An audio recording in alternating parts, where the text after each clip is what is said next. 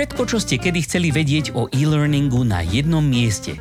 Rady, skúsenosti, rozhovory a novinky zo sveta firemného digitálneho vzdelávania vám s podporou e-learn media prinášajú Elenka a Matúš v podcaste E-learning žije. E-learning prežil aj ďalší týždeň a my sa dnes budeme rozprávať o tom, akú výhodu má pre neho byť malý a skladný a čo to prinesie zároveň aj nám. Inými slovami sa dnes budeme rozprávať o microlearningu. Mhm. Tak čo je to ten microlearning, Matúš? Microlearning, všetci sme to už asi počuli, ale ja by som si požičal popis od Clarka Quinna, ktorý je autorom veľmi zaujímavých kníh o vedeckom pohľade na vzdelávanie, pretože definícií poznáme mnoho, ale väčšinou sú také siahodlhé, pretože potrebujú zohľadniť rôzne aspekty, ale on to povedal tak ako v duchu microlearningu, že microlearning sú vlastne malé, ale kompletné vzdelávacie aktivity. A toto je to, čo nám úplne stačí, pretože to splňuje hneď dve podmienky, o ktorých sa budeme baviť. A to znamená, že je to malé, hej, v našom prípade skôr akoby časovo malé, takže krátke, ale aj, aj obsahovo, pretože to jedno bez druhého nie, nejde.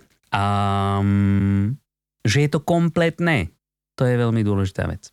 No ale každopádne sú to nejaké akože krátke lekcie, povedzme, alebo kusy vzdelávacieho obsahu, ktoré by nás mali rýchlo, relatívne rýchlo, naučiť jednu konkrétnu vec. A to bez toho, aby sme museli, povedzme, nadlho opustiť nejakú rozrobenú prácu, ale tiež bez toho, aby nás zahlcovali informáciami, ktoré práve teraz nutne nepotrebujeme. Ale to neznamená, že nám stačí teraz zobrať hociaký tréning, ktorý máme k dispozícii, a len ho rozsekať na drobné a povedať, že a teraz nemáme žiadny veľký kurz, ale máme spustu malých microlearningov. Takto to úplne nefunguje. Dokonca tento koncept uh, toho rozsekania sa po anglicky nazýva chunking, alebo teda kúskovanie, pretože proste rozdelíme väčší celok na menšie chunky, alebo teda kusy.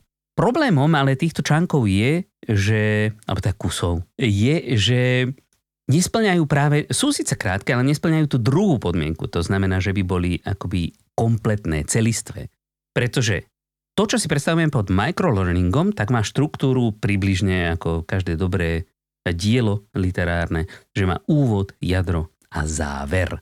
Kdežto tieto kusy väčšieho celku majú síce možno nejaký úvod a jadro, ale väčšinou to na niečo nadväzuje. Takže miesto záveru je tam to be continued.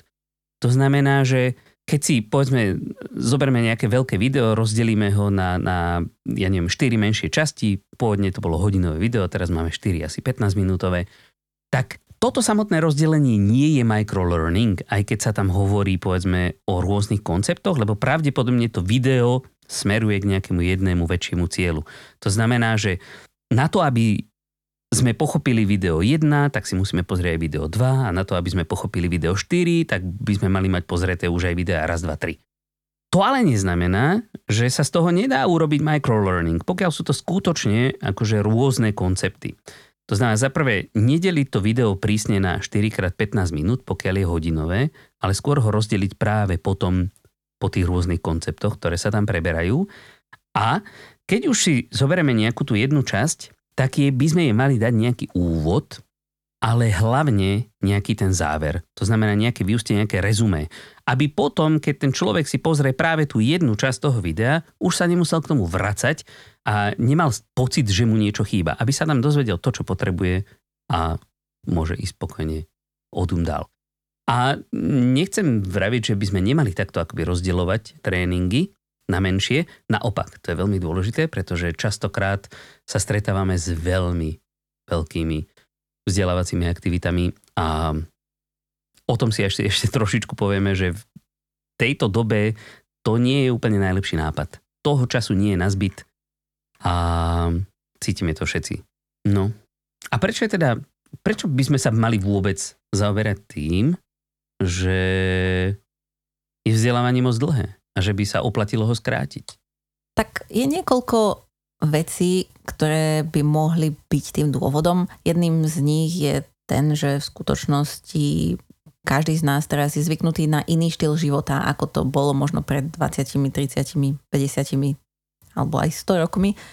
A skrátka tá naša pracovná doba je plná všelijakých vyrušení. To znamená, že keď si len predstavíte, že ste v práci a koľkokrát vám pípne e-mail alebo na mobile nejaká notifikácia alebo za vami kolega príde alebo čokoľvek, že nájsť si nejaký čas, ktorý je nerušený na vzdelávanie a povedzme si, nájsť si hodinu nerušenú na vzdelávanie je, by som povedala, dokonca aj skoro nemožné v dnešnej dobe. Takže jednak sme aj zvyknutí na takýto typ práce a jednak nám to prostredie veľmi neumožňuje sa vzdelávať kontinuálne taký dlhý čas, väčšinou. Potom by sme si mohli povedať, že však sa hovorí, že teraz už majú ľudia kratšiu pamäť a toľko, teda kratšiu pozornosť a toľko si toho nevedia vnímať dostatočne dlho na to, aby sa vedeli dlho učiť. Ale túto... Zlatú rybku sem nepleť. Hej, túto zlatú rybku, o tej sme už diskutovali v našej prvej časti, úplne prvej časti tohto podcastu, mýty vo vzdelávaní. A ako vám názov časti napovedá, tak je to mýtus. Ako samozrejme s tou pozornosťou pracujeme inak, ale nie je to tak, že by sme zrazu nevydržali mať nejaký dlhší e-learning. Vydržali by sme, ale proste je to pre nás lepšie iným spôsobom. Takže toto sú také dva hlavné dôvody, že prečo je to pre nás dobre v tejto dobe. A možno, možno ja by som ešte tretí pridal, že jednoducho sme zvyknutí takto konzumovať obsah. Všetci sme na sociálnych sieťach, kde proste scrollujeme o sto šesť a, a jednoducho ni, pri ničom sa nezastavíme na dlhšie ako, ako niekoľko sekúnd. Možno minút, ak je to super zaujímavé. Takže prečo to nepreniesť aj do vzdelávania? Áno, hej, to je súvisí to s tým, ako teraz žijeme.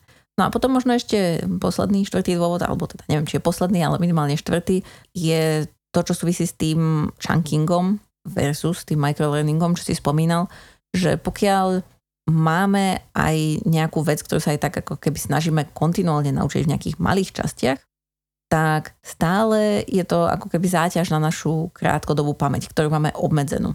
Ale ako náhle vieme si ten nejaký malý koncept pozrieť a vieme si ho, mm, vieme ho pochopiť a v podstate povedať, že áno, toto je uzavretá vec a môžem to presunúť do dlhodobej pamäte, tak v tej chvíli nám to, že je to malé a ucelené, pomáha. Keby sme to mali tak rozdelené síce na malé kúsky, ale bolo by tam stále to nejaké to be continued, ako si povedal, tak stále to musíme udržiavať aj v tej krátkodobej pamäti a tam to miesto je obmedzené. Čiže ťažšie sa nám to potom dostáva do tej dlhodobej pamäte. Čiže sú tam dôvody, ktoré sú možno spoločenské, ako sme na to zvyknutí, a sú tam dôvody aj kvázi biologické, by sa dalo povedať. No prosím. Takže, takže tak. A iný dôvod mi už nenapadá. Tak keď sme si teda už povedali, že prečo je ten microlearning dôležitý a znie to celkom rozumne, tak sa predsa len opýtajme otázku, či to nie je len taký hype. Že skrátka všetci o tom rozprávajú a preto to všetci chcú, ale či to teda vyzerá, že to má dôvod, ale má? Vyzerá to ako nejaký letný summer hit, lebo zo všetkých strán to na nás útočí. V literatúre, na konferenciách, na webinároch, neviem kde všade. A do zdrojov na našej stránke e-learnmedia.sk lomka podcast vám nalinkujeme okrem iného aj výsledky veľmi zaujímavej zrovnávacej štúdie, ktorá porovnávala publikovanie na tému microlearning s vyhľadávaním téhož, teda microlearningu na, na internete, v priebehu nejakých pätnásť rokov. Zhruba od roku dvetisícšesť, odkedy pochádzajú prvé zmienky o takomto modernom microlearningu, až do dvetisícdevätnásť. No a z výsledkov tejto štúdie relatívne jednoznačne vyplýva, že to žiadny hype nie je. Že to pekne postupne stúpa a krásne sa to začleňuje do, do všetkého ostatného, o čom sa bavíme v rámci vzdelávania. Takže minimálne nejakú chvíľku to tu ešte s nami zostane. Takže ak náhodou nefandíte úplne tomuto slovnému spojeniu, lebo chápem, že je toho relatívne dosť, tak oh, asi vás úplne nepoteším, budete si musieť na to trošičku zvyknúť. Pretože zdá sa, že tie naše potreby sa vyvíjajú práve tým smerom, že kratšie, ale zmysluplnejšie veci budú pre nás mať čím ďalej tým vyššiu hodnotu. A to je inak zaujímavé, lebo ja by som nepovedala, že je to, že budú mať pre nás čím ďalej vyššiu hodnotu. Ako viem si predstaviť, že aj pre takými tisíc rokmi by bol niekto vďačný za to, keby mu niekto povedal vec krátko a k veci. To je pravda, no. A že možno, asi nikoho nenapadlo. Hej, ako možno teraz uh, je to jednoduchšie pre nás, že nám to technológie umožňujú, aby sme na, a napríklad ten internet. Vieš čo, takto. Ono, microlearning existuje, v bežnej praxi existuje, lebo niekoho sa spýtaš, ten ti odpovie a ty vieš, hej, naučila si sa. Takže akoby na takejto úrovni to existuje, len my sa o tom bavíme skôr v takom, zase v tej náväznosti na to firemné vzdelávanie. Pretože tu stále to tak ako veľmi formálne cítime a stále to tak ako zrovnávame s tou školou a malo by to mať nejakú štábnu kultúru a musí to trvať aspoň hodinu, dve a proste aby si... Lebo ako keď chceš niekomu predávať päťminútovú lekciu za, za vôbec nejaké peniaze, hociaké, tak on si povie, čo, čo ty po mne chceš za päť minút. Akoby všetko sa strašne stále porovnáva s tým časom. A keby to, ten čas bol to najdôležitejšie platidlo. A áno, ale ono, ono je, ale práve paradoxne z toho istého dôvodu by nás malo zaujímať, čo najmenej toho času stratiť a za to si kľudne priplatiť to, o čo neprídeme, si priplatiť za zmysluplnosť toho mála, čo stratíme. Ha, a to by mohol byť nový koncept vzdelávania. Že ako niekedy máš nejaké aplikácie, kde zaplatíš za to, aby si nemal reklamy, tak teraz môžeš no, mať vzdelávanie, kde zaplatíš za to, že tam nie je tá vata. Omáčka, no, tomu ver. Tak máme pre vás kurzy s omáčkou, bez omáčky. S knedličkou a bez knedličky. Hej, ale paradoxne bez omáčky budú drahšie. Áno. To sú ako tie nohavice s dierami. Ja, tomu ver. No dobre, ale poďme sa pozrieť na to teda, keď už sa bavíme o tom čase, že koľko tej omáčky tam má alebo nemá byť, pretože žiadna omáčka. Dobre. Ale žiadna koľko to má omáčka trvať? Hej. Tak ako to by si mala len zoznam nejakých faktov, keby tam nebola úplne vôbec žiadna omáčka. Tak aspoň trošičku šťavičky, vieš, nejaký výpek. To je, ako sme sa bavili v tých kognitívnych záťažiach, tak aha, tá potrebná, tá relevantná, tak omáčka? Tá je dobrá, to nie je omáčka. Hej. Nie, to je výpek, to je šťavička. Hej. Nemôžeš proste upiec úplne suché mäso. Lebo to najlepšie ti vždycky zostane na dne pekáča. Takže to je dobré na to mäsko naspäť naliať. Hej, tu skončila moja analógia, vás, ktorý... verím ti. Ktorí radi varia.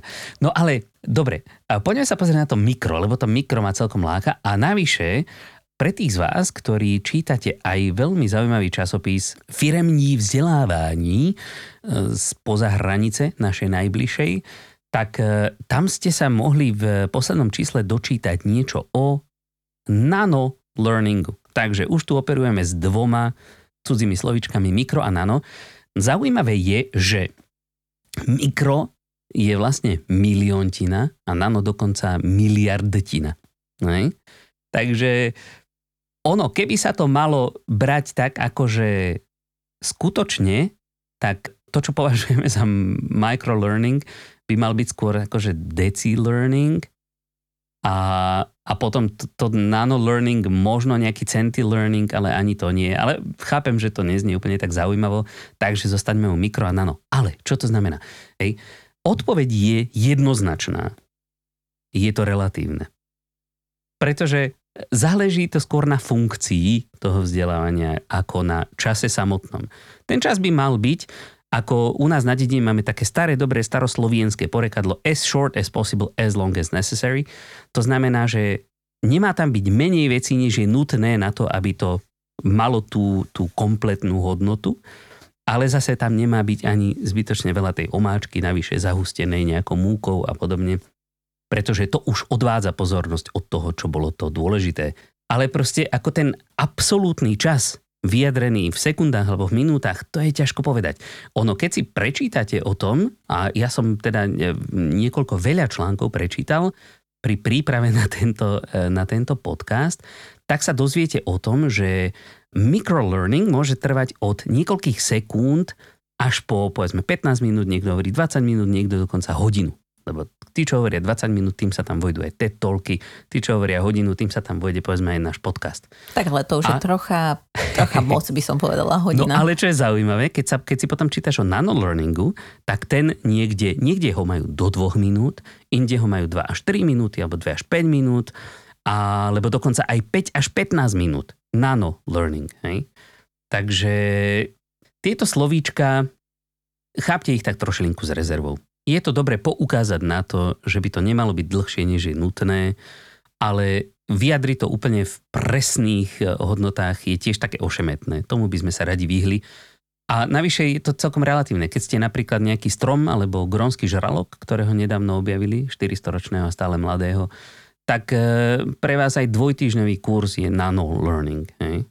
Ale keď ste takí jak my, moderný homo digitaliensis, rýchlo to povedať pekne, tak aj tie sekundy sú pre vás častokrát vzácne. Hej? A napríklad taká ako zlatá stredná cesta, čo sa mne celkom páči, vychádza z výskumu á té dé, čo je Association Talent Developmentu. No, for Talent and Development. Association for Talent and Development, áno. Tak tí robili prieskum na nejakých šesťsto talent a development profesionáloch z asi dvestoosemdesiatosem, myslím, organizácií, ktoré práve sa venujú, akože používajú microlearning, aspoň hovoria o tom, že používajú microlearning, tak sa ich pýtali, že aký dlhý by mal byť podľa nich ideálny microlearning a aký v skutočnosti je. Tak vyšlo im z toho, že väčšina ľudí sa zhodla na tom, že ideál by bol niekde medzi dvoma až piatimi minútami, ale to, čo je považované za normál aktuálne v tých spoločnostiach, je desať až pätnásť minút. Takže ono to skutočne záleží. Proste ide tam o to, aby to splňalo tie teda podmienky, o ktorých sme sa bavili na začiatok. Hej, že má to byť čo najkratšie, má to byť ale ucelené a kompletné, má to byť uzavreté, proste jedna vec, ktorú sa naučíme a, a basta. Nepotrebujeme sa k tej danej veci učiť nič ďalšie.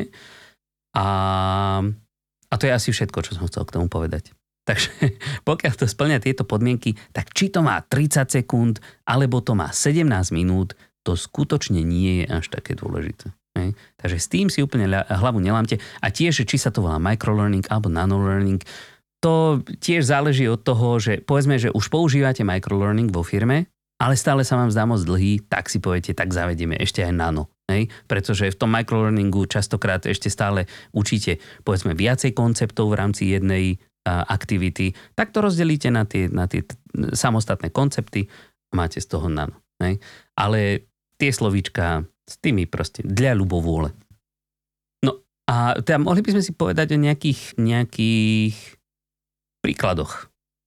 No, tak si čo povedzme. Čo všetko to môže byť, čo to nemôže byť, alebo teda čo, čo, čo chápeme možno povedzme ako microlearning. Pretože asi prvé, čo mňa napadne, je video, ne? To je taký ako najrýchlejší formát. O tom sme sa bavili aj v časti práve o kognitívnej záťaži, že video je relatívne...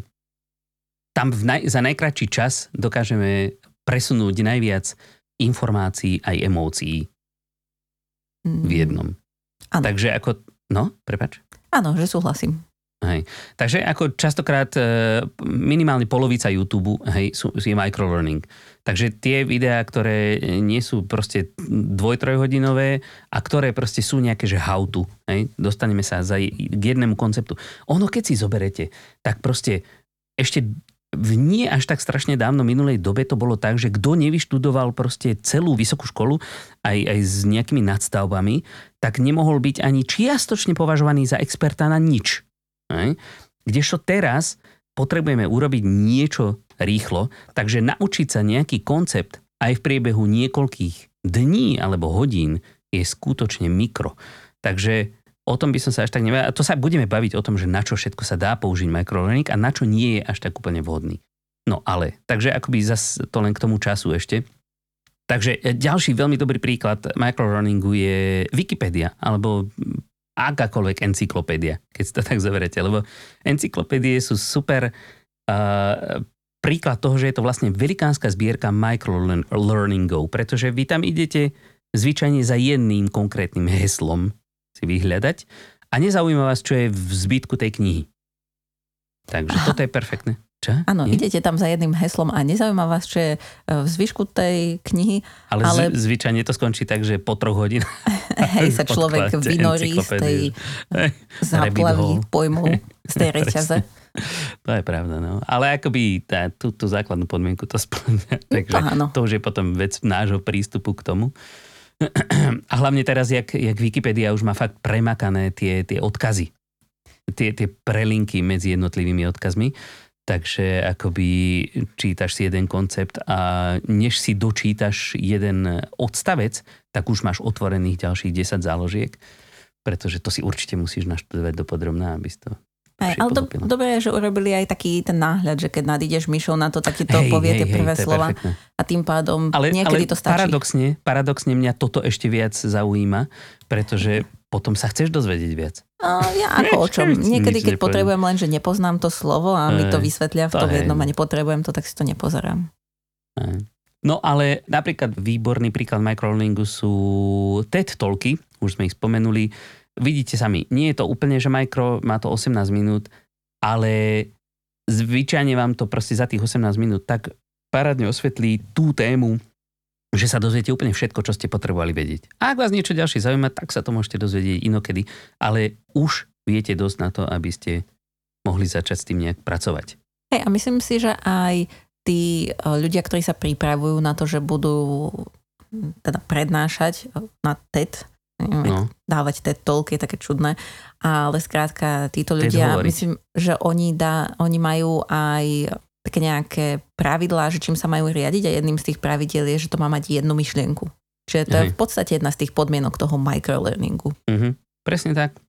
A akože taká príprava na TED Talk, pretože ono to vôbec nie je jednoduché akoby vydestilovať skutočne z toho, z toho množstva informácií, ktoré o danej problematike máme, len to, čo je absolútne nutné, aby sme zbytočne nezaťažovali ľudí, tak to akože táto destilácia, taká tá autocenzúra, že ešte chcem povedať toto, ale a už to nie je až také dôležité, tak to, to nie je vždycky jednoduché.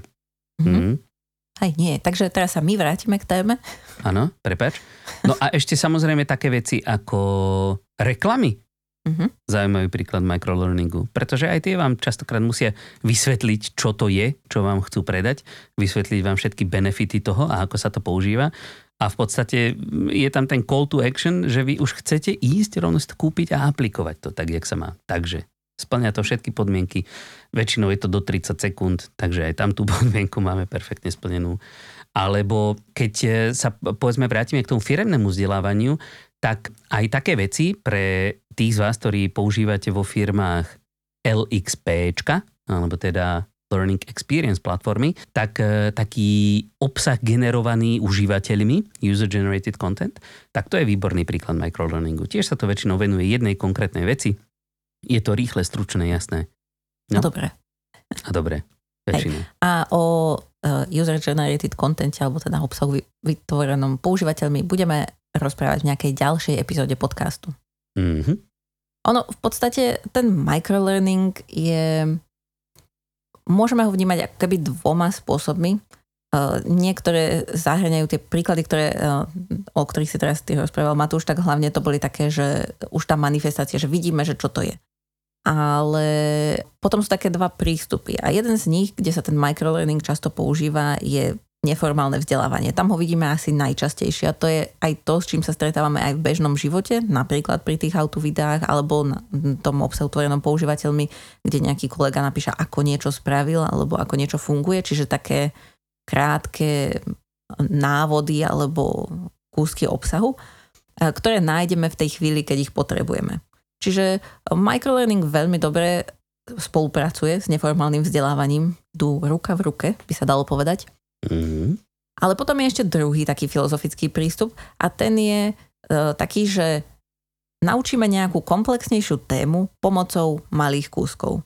To znamená, že nechceme si len vybrať jeden kúsok, ale chceme naučiť celú tú tému, ktorá by nám možno zabrala v takom štandardnom e-learningu dve hodiny, tri hodiny, čo samozrejme nie je úplne dobré, aj tak sme to možno rozdeľovali, ale aj takúto komplexnejšiu tému vieme naučiť pomocou microlearningu.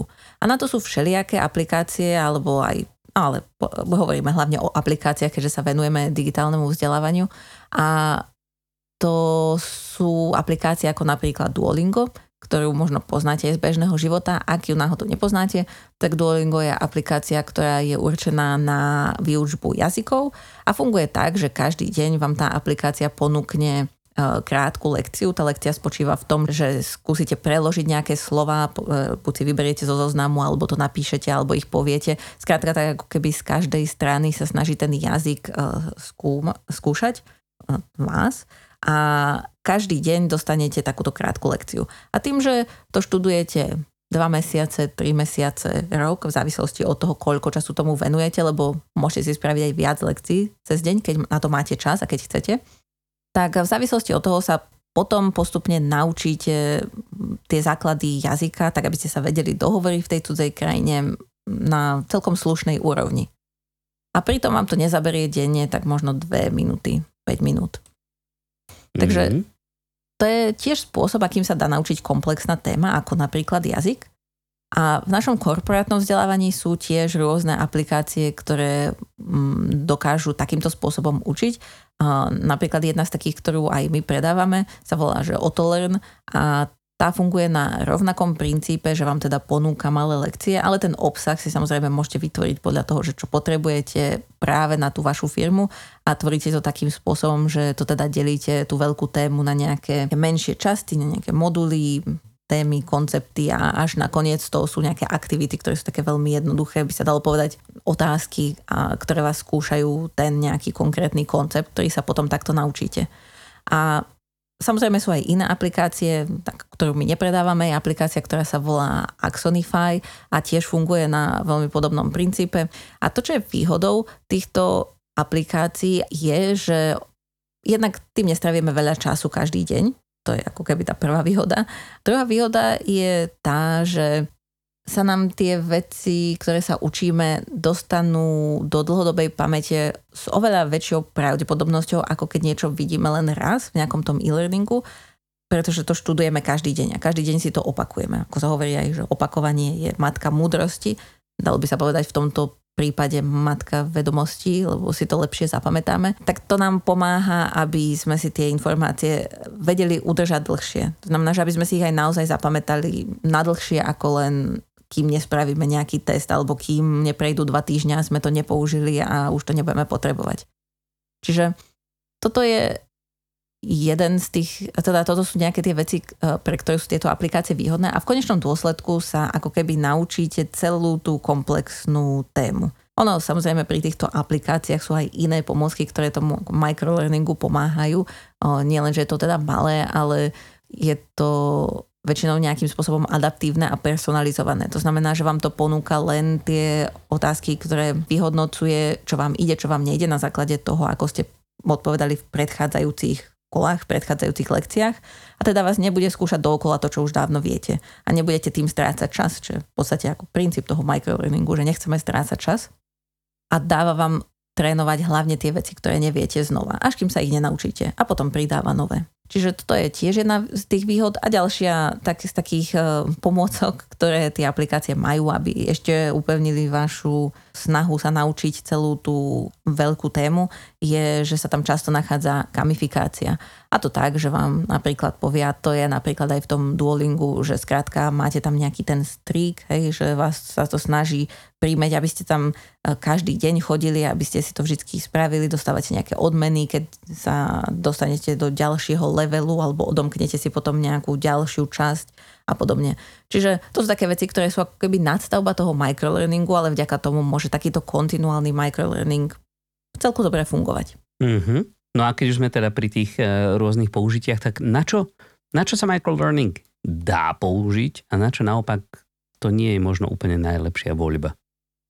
Pretože teraz z týchto vecí, ktoré si, ktoré si opisovala na konci, ten AutoLearn hlavne, alebo aj to Duolingo, tak to vyzerá tak, že v podstate sa dá microlearning použiť na hocičo. Hej, teraz si všetci určite povedali, my chceme microlearning a len microlearning, ale... ale ani to nie je úplne odpoveď na všetko. Ako prvá vec, ktorá mi prichádza na um, keď sa nad tým zamýšľam, tak to, na čo sa to nedá úplne použiť, je, a hlavne aj taký ten kontinuálny microlearning, ako napríklad to Duolingo, mm-hmm. tak I keď dobre, tak jazyky nie sú úplne najlepší príklad v tomto, lebo tie sú naozaj komplexné, ale ak máte nejakú tému, ktorú sa chcete naučiť, že dajme tomu, že vám prídu do firmy noví zamestnanci a potrebujete ich zoznámiť s tým, ja neviem, aké máte pravidlá, alebo s, ja neviem, s požiarnou ochranou, alebo akýmikoľvek compliance témami, tak asi nechcete, aby tí zamestnanci len tak mesiac študovali dve minúty denne. Že skrátka na také ako keby prvé naliatie tých vedomostí je fajn, keď sa použije taký klasický e-learning. Skrátka, je to niečo, čo, čomu ich potrebujete vystaviť. Ideálne, keď to samozrejme dáva pre nich zmysel a nie sú tam zbytočnosti a je to naozaj relevantné pre ich prácu, ale to je na inú epizódu a určite sme o tom už rozprávali, aj v epizóde o compliance. A potom to môžete spraviť tak, že potom viete použiť ten microlearning na udržiavanie tých vedomostí. To znamená, že sem tam im to pripomeniete, pošlete nejakú otázku, dáte im nejakú úlohu, alebo možno im to len pripomeniete nejakými tiež takými kúskami neformálneho vzdelávania. To znamená, že napríklad pri informačnej bezpečnosti môžete mať napísané na tlačiarni, že nezabudnite si zobrať dokumenty, a čo je v podstate pripomienka toho, čo sa naučili. Čiže nejakým spôsobom to upevňovať v čase, lebo tak či tak si to preštudujú znova až o rok ten kurz. Takže ak je to dôležité pre nich, aby si to pamätali a aby s tým pracovali, tak sa ten microlearning dá využiť na udržiavanie, ale nie úplne na, na získanie tých vedomostí. Teda ako, dalo by sa to získať, ale je to, by som povedala, nežiaduce vo, v prípade uh, takého kvázi onboardingu napríklad. Takže skôr také udržiavanie alebo refreshovanie, alebo prípadne, ako čo je môj obľúbený príklad použitia microlearningu, je práve takéto učenie sa v procese pracovnom. Že robím niečo, narazím na nejakú prekážku, ktorú potrebujem preskočiť, ale neviem úplne presne ako, tak nemusím teraz proste absolvovať nejaký hodinový, dvojhodinový tréning, nemusím čakať dva týždne, kým ten tréning konečne sa uskutoční. Proste nájdem si jednoducho odpoveď na moju otázku, môžem sa samozrejme niekoho spýtať, ale v lepšom prípade je, keď už tieto odpovede sú pripravené a sú ľahko dohľadateľné, nájdem si odpoveď a môžem pokračovať v práci. Nijak ma to nezdržuje. Ale Takže... čo, je, čo je v podstate ako keby to neformálne vzdelávanie, ako keby ten filozofický smer. Áno. A to kontinuálne je samozrejme fajn na udržiavanie, ale dá sa ním aj načerpať nová vedomosť, len si musíte byť vedomí toho, že skrátka to bude trvať čas, kým sa človek dostane na tú takú ako keby základnú úroveň, že aha, už to všetko viem. Že tam sa trošičku vytráca zmysel toho micro. Ide o to, že to človeku nezabere akoby čas v tom danom dni, ale než niečo pochopí dosť dobre, tak to chvíľočku trvá. Mm, hej. No ale každopádne, aby ten microlearning mohol vôbec fungovať, tak už sme sa tu bavili o tých veciach, že čo by mal všetko spĺňať, ale ešte si ich kratučko zhrňme, pretože tam je ešte možno niečo, čo sme nespomenuli. A teda, mal by byť samozrejme micro, hej, teda malý a užitočný alebo použiteľný sám o sebe. To je práve to, že je to ucelený koncept. Teda, že človek nemusí potom študovať ďalšie veci, aby dokázal aplikovať tú jednu konkrétnu vec, ktorú sa práve naučil. Ale, čo je strašne dôležité, je tiež, že má byť práve dostupný on demand, teda vtedy a tam, kde ho potrebujem. Takže ideálne, ak sú to práve takéto tie pomôcky, pracovné pomôcky, jak som spomenul, tak nech sú proste blízko pri tom, s čím ten človek práve pracuje. Nech je to proste súčasť nejakej ako nápovedy v nejakej aplikácii, alebo nech je to v, dostupné cez mobil kedykoľvek. A druhá vec je, že by to malo byť veľmi ľahko vyhľadateľné, pokiaľ máte povedzme nejaký katalóg takýchto microlearningov, alebo ich nedaj boh máte v el em esku uložené, čo tiež asi nie je úplne najšťastnejšie riešenie, aj keď dá sa aj to, tak potom by to malo byť úplne super jednoducho vyhľadateľné. Pretože to je práve zmysel toho micra, že proste ho dostanete vtedy a tam, kde ho chcete alebo potrebujete. Takže aj, však aj v bežnom živote proste hľadáme odpoveď na otázku, tak si vygooglíme a za sekundy máme odpoveď. Takže nemusíme sa preklikávať kategóriami a podkategóriami a potom ešte listovať v dlhom zozname. Takže tá vyhľadateľnosť je veľmi dôležitá vec. Ale asi úplný základ všetkého, a to je tak zrejme so všetkým vzdelávaním v rámci teda to firemného vzdelávania, je, že by si ten microlearning mal nájsť nejaké miesto vo vašej tréningovej stratégii. Že to nie je len tak, že doteraz sme nič nerobili a teraz budeme robiť všetko len micro. Už sme sa trošku bavili o kultúre vzdelávania v niektorých epizódach a radi sa k tomu vraciame. Jednoducho na to, aby vaše firemné vzdelávanie fungovalo, je potrebné prenastaviť celý ten mindset vašej organizácie a to práve na to kontinuálne vzdelávanie. Teda, že vzdelávanie nie je, čo sa deje raz za čas, pretože sa musí, ale že jednoducho každý človek má možnosť sa kedykoľvek vzdelávať práve keď to chce a potrebuje. Hej, teda, že vzdelávanie je bežnou súčasťou tak jak nášho súkromného života, o čom si hovoríme furt, tak aj pracovného života by malo byť. Proste človek sa chce rozvíjať, chce sa posúvať dopredu. A úlohou práve tých vzdelávacích organizácií v rámci firiem je to tým zamestnancom umožniť. OK. A keď im to teda majú umožniť a teda možno nás počúvajú aj ľudia, ktorí majú na starosti vzdelávanie v svojej firme, tak dokážu to vyrobiť aj oni len tak? Aleba stačí, keď budú počúvať všetko, čo sme im dneska povedali.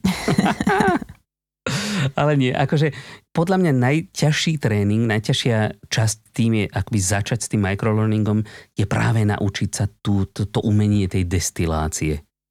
Proste takéto mm. akože trošku si dávať po prstoch zo začiatku, nedávať do toho veci, ktoré by ste tam chceli dať. Ale nie je to nutné. Na toto je úplne najlepšie aktívne vyhľadávať feedback. Keď, keď vytvárame nejaké takéto vzdelávacie aktivity, o ktorých chceme, povedzme, povedať, že sú microlearning, alebo nano, alebo už neviem aký learning, pico, femto, tak je vyhľadávať práve ten feedback, ukázať to niekomu, spýtať sa ho, myslíš, že tam toto patrí, že je to tam dôležité, keď si nie sme istí. Pretože častokrát trpíme takoutou, ľudia, ktorí sú teda experti v nejakej problematike, tak trpia práve takoutou tou slepotou, toho, že sú príliš blízko k danému problému. Nevidia to zvonka. Nevidia, ako to môže vnímať človek, ktorý nie je on alebo ona. Takže len sa naučiť proste túto autocenzúru a potom už všetko pôjde ako po masle. Takže áno, dokáže to každý. Treba si uvedomiť tie základné pravidlá, že nie len ten čas, ale aj to, že je to samostatná jednotka. Že to učí jeden koncept ideálne. A že tam nie je tá omáčka. A že je to bez omáčky, presne. Len s výpečkom. Len s maslom, po ktorom to pôjde. Presne tak. Takže nebojte sa toho, smelo do toho, dajte nám vedieť, ako vám to ide. Keď sa chcete s nami podeliť o vaše skúsenosti, alebo povedzme vyvrátiť nejaké veci, ktoré sme nepomenovali dosť dobre, tak prosím, neváhajte nám napísať na náš LinkedIn e-learning žije. A my sa budeme, a už teraz sa vlastne tešíme, na stretnutie s vami opäť o týždeň. Do tej doby sa majte krásne. Majte sa. Pa, pa.